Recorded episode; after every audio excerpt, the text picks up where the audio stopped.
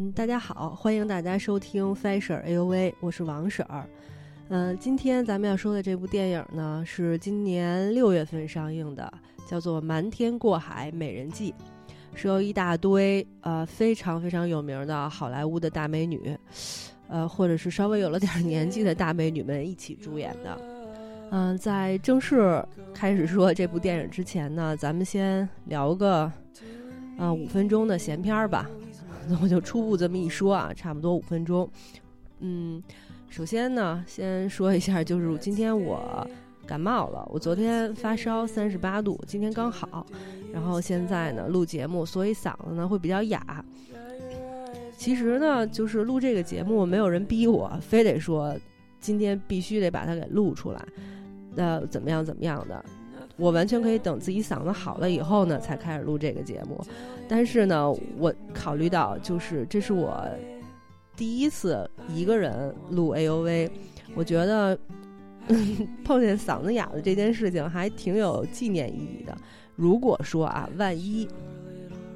万一我真的把这个 A U V 的节目一个人一直录一直录录下去了，然后居然能录个一百期左右这种状况的话，等我录。到一百期的时候，我就可以就是特别深沉的开始回顾，说啊，想当年啊，我第一次一个人录这个节目的时候，哦，当年我的嗓子还是哑的，然后我就把它录下来了。我觉得还稍微有那么一点怀念的那种 小点在，所以我觉得干脆，反正今天我也想录。嗯，我也那个正好看了这么一部电影，觉得还挺有的说的，所以我就不管自己的嗓子是不是哑着，我就坚决把它给录下来了。而且更重要的是，就算我嗓子不哑，我嗓子声音也不是有多好听，比现在好听不了多少，所以其实实际上影响不了多少。但是如果你们觉得说哦，我的声音太低了，听起来有点别扭，稍微忍一忍。嗯，下一次我再录的时候，嗓音就不会这么低了。那会儿我的感冒就好了，好吗？嗯，说完了嗓子之后呢，再说一个另一个话题，就是，呃，之前就是大概有没有一年，也有半年之前了，就是我们录的上期上上期的节目，那个时候还是王婶儿和金婶儿，我们两个人一起来录这个节目。呃，但是现在呢，就变成我一个人了，而且未来呢，也只会是我一个人了，啊，这是为什么呢？是这样的，因为就是今年年初或者去年年底，啊，我的一个生活计划发生了特别特别大的改变，导致我不得不搬家。啊，我搬的离金婶非常远，远到那种，就是他不可能每周再专门去找我一趟，我们俩一起来录这个节目那么远的距离，所以就是空间上的这个距离导致我们俩没办法一直一在合作这个节目了，所以也就把它放下了，没有再继续录。嗯，但是呢，为什么今天我又开始尝试一个人录这个节目呢？就是因为。我们之前录了那么多期，我本来觉得就是啊普普通通，但是没想到就是空了那么久没录之后，居然有呃一些听众朋友会到我的就是 f a s e r 社会学的公号里边给我留言，然后问我们说，哎，你们为什么？不再继续做 A O V 了，我还挺喜欢听的。然后也有一些朋友会到那个我的微博里边给我留私信，说啊，你你们为什么不录 A O V 了？啊，我还挺喜欢的，我还会推荐给朋友这样子。然后我陆陆续续的收到了一些朋友的这些留言之后，我还挺感动的。然后我就想说，虽然说我跟金婶儿在空间上的距离已经没办法再合作这个节目了，但是我个人来讲的话，我还挺怀念或者是挺享受当年我们一起来录这个节目啊的整个一个过程的。而且回顾起来，就是说，我觉得通过做这个节目，其实真的还挺有收获的。比如说，那个时候我们两个为了说电影，就会看。强迫自己每周看两部电影，有一些很值得，有一些很痛苦，但是总总归都是会有收获的。而且可能我们为了说这部电影，就会查它周边的很多资料，我觉得从中也收获了很多东西，然后包括我们俩在一起录节目的那个时光也是非常快乐的。所以，我对于我来说，我觉得我本人对 A O V 这个节目还特别的有感情，所以我现在就尝试着说，想看看自己一个人能不能把这个节目继续录下去。哦，我这个嗓子现在 真是越说越哑。而且那个声音还有一点颤抖，弄得好像带着一种哭腔一样，倍儿伤感。其实没有啊，天然形成的效果。那行了，我觉得我整个的这个行为动机呢，已经交代的够清楚了。接下来呢，咱们赶快进入正题，然后说电影。嗯，这部《瞒天过海美人计》今年六月份上映的时候，其实我没看，当时忙着搬家。然后过了这么久，前两天看了这部电影，也不是我自己想看的，是我们家老秦特别谄媚、特别讨好的跟我推荐的这部电影。然后他跟我说：“哦，全都是你喜欢的女明星在里边，你一定特别的开心。”然后非得让我看，我才看的。啊，怎么说呢？看完了以后总结一下我的观感，就是我觉得他这波讨好算是。嗯，没讨对地方，因为这部电影我其实不怎么喜欢。我在豆瓣看上边看了一下，评分是六点七分。然后特别逗的是，它现在等于数字评分边上有一个那个柱状的评分横着的，然后它的那个三分是最长的一根柱状图嘛，然后旁边的那些呢都依次的减少，看起来特别像一个人竖起了中指。就是巧合啊，但我觉得这事儿还挺乐的。这个呢，这个评分，嗯，怎么说？如果是我评的话呢，我觉得六点七分都高，我可能只会给他六分，呃，六点五分吧。那个零点五分是因为里边有大魔王，嗯，我特别爱他，所以我就白饶了五分给他们。我觉得这片儿也就是这样的一个价值。咱们先说说这里边的演员啊，这里边首先。每一个女演员都是那个单独去拍电影那个挑大梁的女一号，但是那又如何呢？依然不能阻挡这部电影不好看。咱们先说这部电影的女一号桑德拉布洛克，年轻的时候演过不少的电影，嗯，其中最有名的就是叫《特工佳丽》，还有《二见钟情》，反正这两部电影都是当年我都看过的。嗯，没有什么特别想说的，反正对他的感觉的话，就是还成，不是特别喜欢，但是也不讨厌，觉得挺大方的一个演员，就差不多就是这样。嗯，但是他在这部电影里边，首先一出镜就让人觉得有点吓人，我也不知道是他脸上东西打多了，还是说。他们为了就是电影，为了让他看起来年轻美丽啊，然后给他修图修的过多，反正他整张脸看起来就特别僵，然后特别崩。反正就光这一点，真的就如果她脸上有点皱纹的话，你会觉得说哦，是一个上了年纪的美丽的女盗贼。然后，但是她打成这样，就是说是一个不服老的女盗贼。反正一上来就让人失掉了差不多零点五分的好感度吧。反正我是这样的，然后呢，再说第二个主角，就是我最喜欢的大魔王。本身呢，他是一个气场特别强大、特别足的人。然后我们依然希望，就是说，既然是一部就是许多美女一起偷盗珠宝的故事，应该应该挺酷的啊！什么展现身手、展现智商什么的，这种高情商等等等等，是这种这种的。你会希望看到说哦，那如果大魔王出来了，一定是掌控一切的那个关键人物。但他在这部电影里显得格外的温柔，他听女一的，而且也感受不到他跟女一到底是同性关系还是就是普通挚友。这部电影也没交代的特别清楚，然后反正看的人很迷茫，也略微有点尴尬，然后等于把他个人的光彩也给掩盖下去了。而且我也不太喜欢他在这部电影里的发型。不是特别的适合他，所以我觉得摧毁了我的挚爱。我再给他扣掉零点五分，我不太喜欢。然后呢，这里边比较好的一个角色是安妮海瑟薇在里边演的这个女演员。她到那个故事的结尾呢，会有一个反转，就是说她一开始一直充当一个比较弱的、弱智的这么一个女演员的形象，结果到结尾以后发现她其实她不怎么弱智，还挺精的，还可以，我觉得 不错不错，还行。这个不加分啊，就这么放着。然后其他的一些角色呢，比如说海伦娜·博汉卡特，演技派。嗯，祝他演的那个让人印象深刻的角色就多去了，比如《搏击俱乐部》，然后《爱丽丝梦游仙境》里边的那个红桃皇后，然后还有那个《哈利波特》等等等等，反正非常精彩。我本身也挺喜欢他的，然后他在这部电影里的表现，我觉得还不错。嗯，演的是一个设计师。呃，神经质的那种设计师，我觉得算是挺出彩的一个人物，算是那个两个第第一、第二主演没有发挥好的情况下，呃，第三、第四的这两个女主演把她给，嗯，怎么说呢，稍微撑起来一点的那种感觉吧。其他的一些演员呢，就也都挺有名的，比如说演了好几季、好几季美国恐怖故事的那个 Sarah Paulson。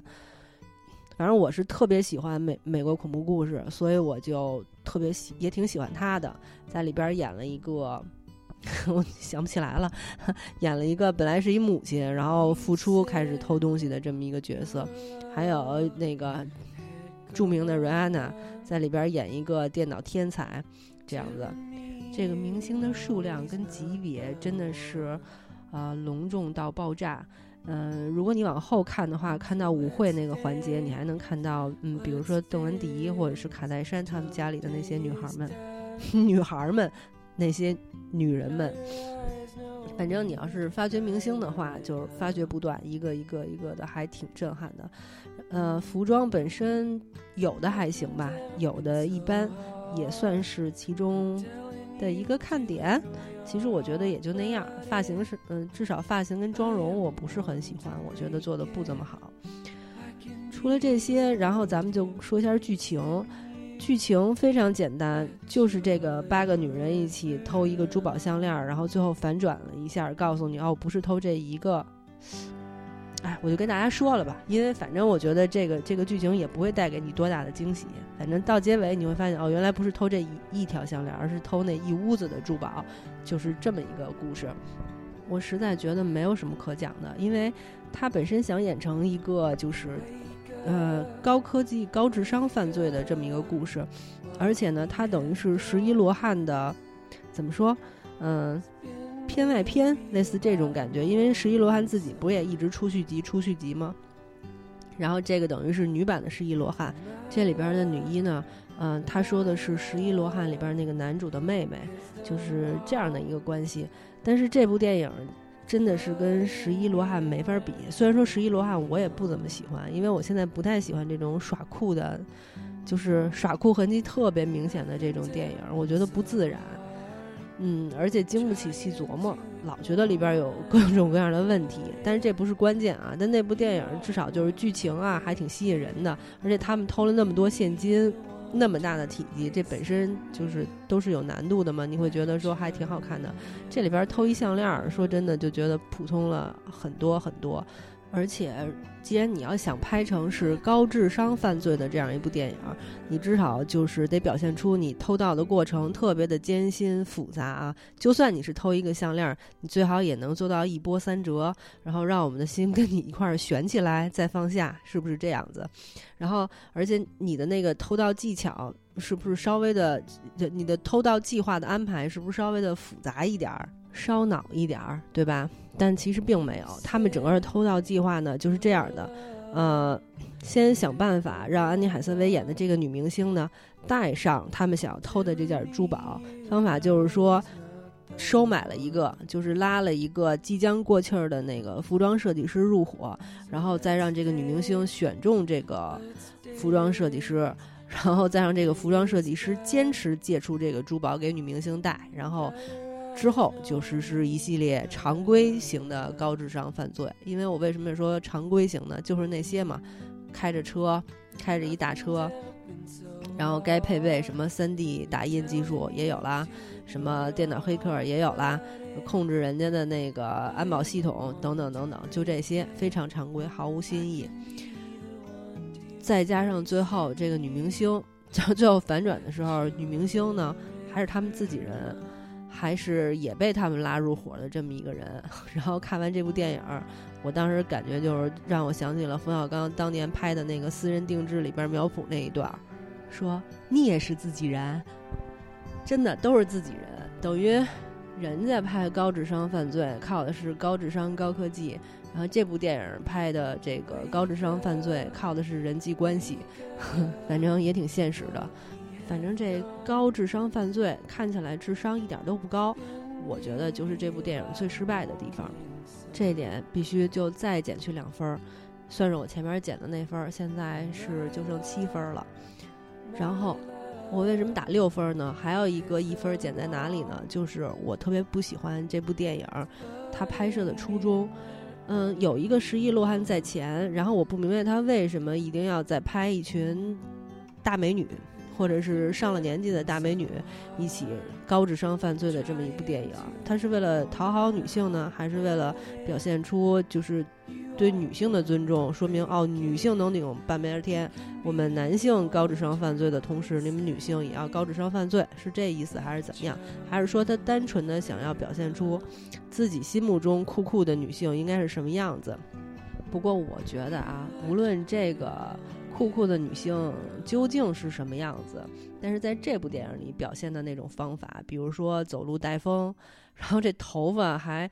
嗯，随风轻轻地飘起来那么一点点儿，呃，表现出一种拉风的状态。哎，对，这头发随风飘起，估计就是拉风，就这么来的哈。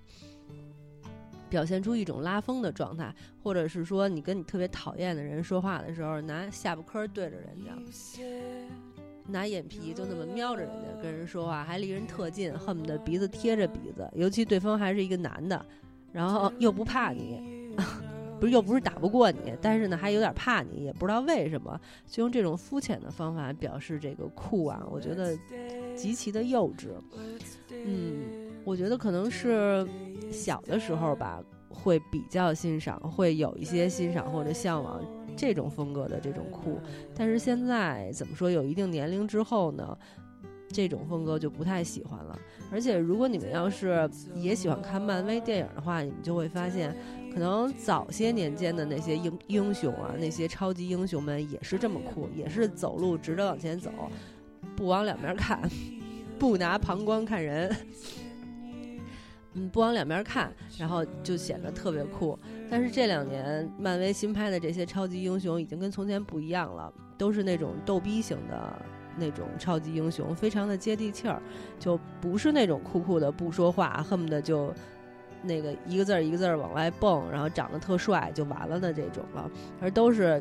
嗯，甚至有点胆小。比如说新新出的，就是前段时间新上的那个新新来的《毒液》，《毒液》里边的那个男主，不就是那种胆子特别小，然后挺怂的一个人，然后最后才开始就是跟那个毒液合体了，然后才慢慢的变得酷起来，就是厉害起来了那种。然后比如说蜘蛛侠。呃，后边的蜘蛛侠其实也挺怂的，然后包括蚁人，蚁人不就是一嘴特碎的，还有死侍，嘴就更碎了，就相当于单口相声，然后都已经不是那种那种酷的类型了，就说明其实这些年大众审美疲劳了，我们都不太喜欢那种耍酷的酷，而是喜欢那种灵魂深处的酷。不。说的其实有点多啊，这部电影其实完全没有没有什么高度需要上升的，嗯，我就基本上说到这儿，就是说我不太喜欢他的酷，我不太喜欢他这种酷的形式，我就再给他减一分，所以是六分。但是加上我个人喜欢大魔王，所以我就再给他打回六点五分，就是这样。嗯，最后呢，就是既然说到酷了，我就想再多说两句，就是我觉得到底什么样的女生是酷的？嗯，我觉得跟什么酷酷的外表比起来呀，或者是什么会个拳击、会个啊跆拳道、空手道的那种呃酷比起来，嗯，我现在特别认可的一种酷就是我行我素，嗯，也可以叫我行我素，也可以叫坚持自我，也可以叫有个性，也可以叫有原则。反正它的根源都是一样的，就是始终坚持自己，就是最想始终做自己想做的事情，啊，尊重自己的内心。真的，我觉得这挺难的，而且。我以我接触了很多，就我周围的女性朋友，我观察她们和她们相处下来，这么这么观察下来的话，我就真的深有体会。最终就是这个女孩儿，大家谈论她，然后会说哦，这个女生其实挺酷的，然后这个女生其实就没有那么酷。然后被称为酷的这种类型的女生，大部分都是那种坚持自我的那种类型。就是说，如果你能够坚持自己的原则，你这样一直坚持下去的话，你给人的感觉就是别人对你的评价最后一定都是酷的，并不是说明你这个人冷酷，而是说明你这个人行事呢干练果断，嗯，不拖拖拉拉，甚至会觉得你这个处事的正确率会非常高。其实我们。嗯，好多心灵鸡汤啊什么的文章里边也会提到说啊，这个女人一定要坚持自我，然后一定要有个性。但是其实说说挺容易的，写个鸡汤文也挺容易的。你真正做到说我要坚持自我，就没有那么容易了。尤其是对女生来说的话，嗯。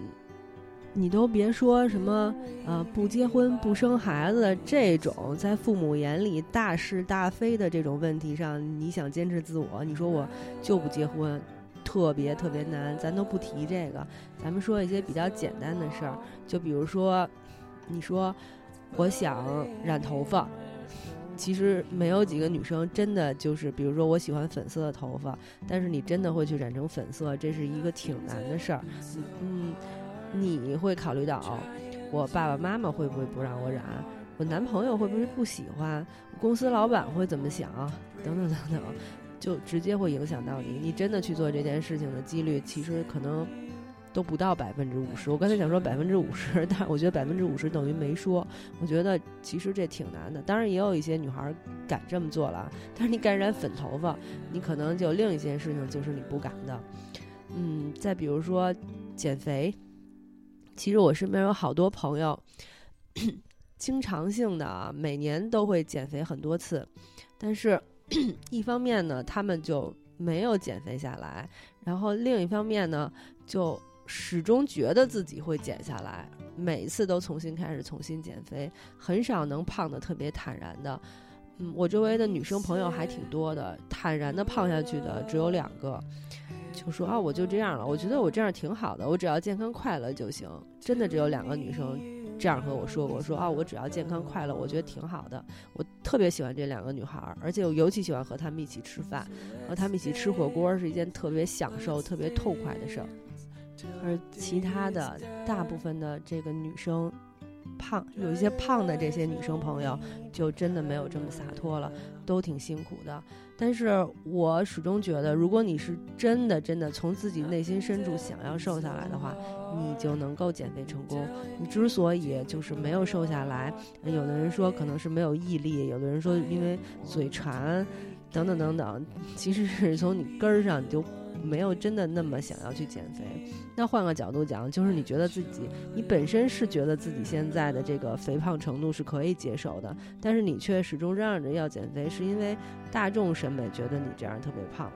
换个角度讲，太在乎别人的眼光了。所以呢，我有时候就想说，就是其实我们大部分人能够不酷，之所以不酷，之所以不能够坚持自我。真的是因为太在乎别人怎么想，太在乎别人的眼光了。嗯，别人觉得我胖，虽然我自己觉得我还行，那但是我还是减吧，要不然别人该说我了。等等等等，特别需要通过别人的肯定或者符合别人的审美，然后来让自己获得满足和获得自信。我觉得这个就是怎么说呢，就是不能坚持做自己的一个根源吧。嗯，我承认，就是很多时候，如果我们长期不能获得其他人的肯定，嗯，的确非常容易迷失。有的时候，你就开会开始就怀疑自己，说：“哎，我这样做是不是不太好啊？我是不是还要坚持这样做下去啊？”嗯，真的是别人给你的肯定，很多时候是支持你走下去的这么一个动力。但是我觉得能够坚持到最后，就是在你迷失的情况下也依然能够坚持住的人，你肯定是一个特别酷、特别酷的人。嗯，不过我刚才说到那话，我忽然想到我自己了。之前我们一起做 A O V，其实我觉得也就那样，就还行。嗯，有时候也觉得自己做的没有太好，所以就在想哦，那我还要不要坚持做下去啊？所以后来我们不也就没没有再坚持做下去吗？但是居然在这中途或就是陆陆续续的收到朋友问我们说啊，你们什么时候你们为什么不录 A O V 了？然后什么时候继续录啊之类的？从侧面来说，就是朋友给我的肯定，给予我们的肯定。我觉得就变成另外一种鼓励哦。收到了这个以后，我忽然觉得啊，那我还能继续做下去，所以我就颠儿颠儿的跑回来，接着又重新录 A O V 了。我觉得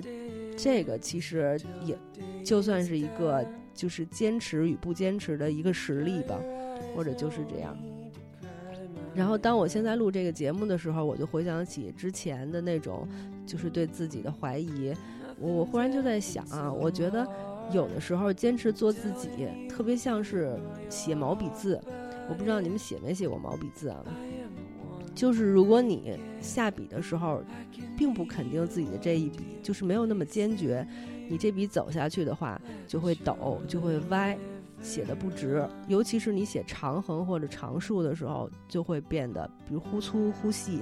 歪歪扭扭的不好看。但是如果你想，我这笔一定要很坚决的把它写下来。然后沉下一口气，因为写字也是一种练气的过程嘛。沉下气，然后一笔写下来，你就会发现你这笔写的非常的稳，非常的均匀，就会写得很好。我觉得其实坚持做自我就是这样一种感觉。有的时候沉下一口气走过去，你就坚持下来了。啊，我怎么觉得说这句话像是对我自己说的呢？没关系，然后做一个最后的总结。我觉得什么样的女人最酷？坚持做自己的女人最酷。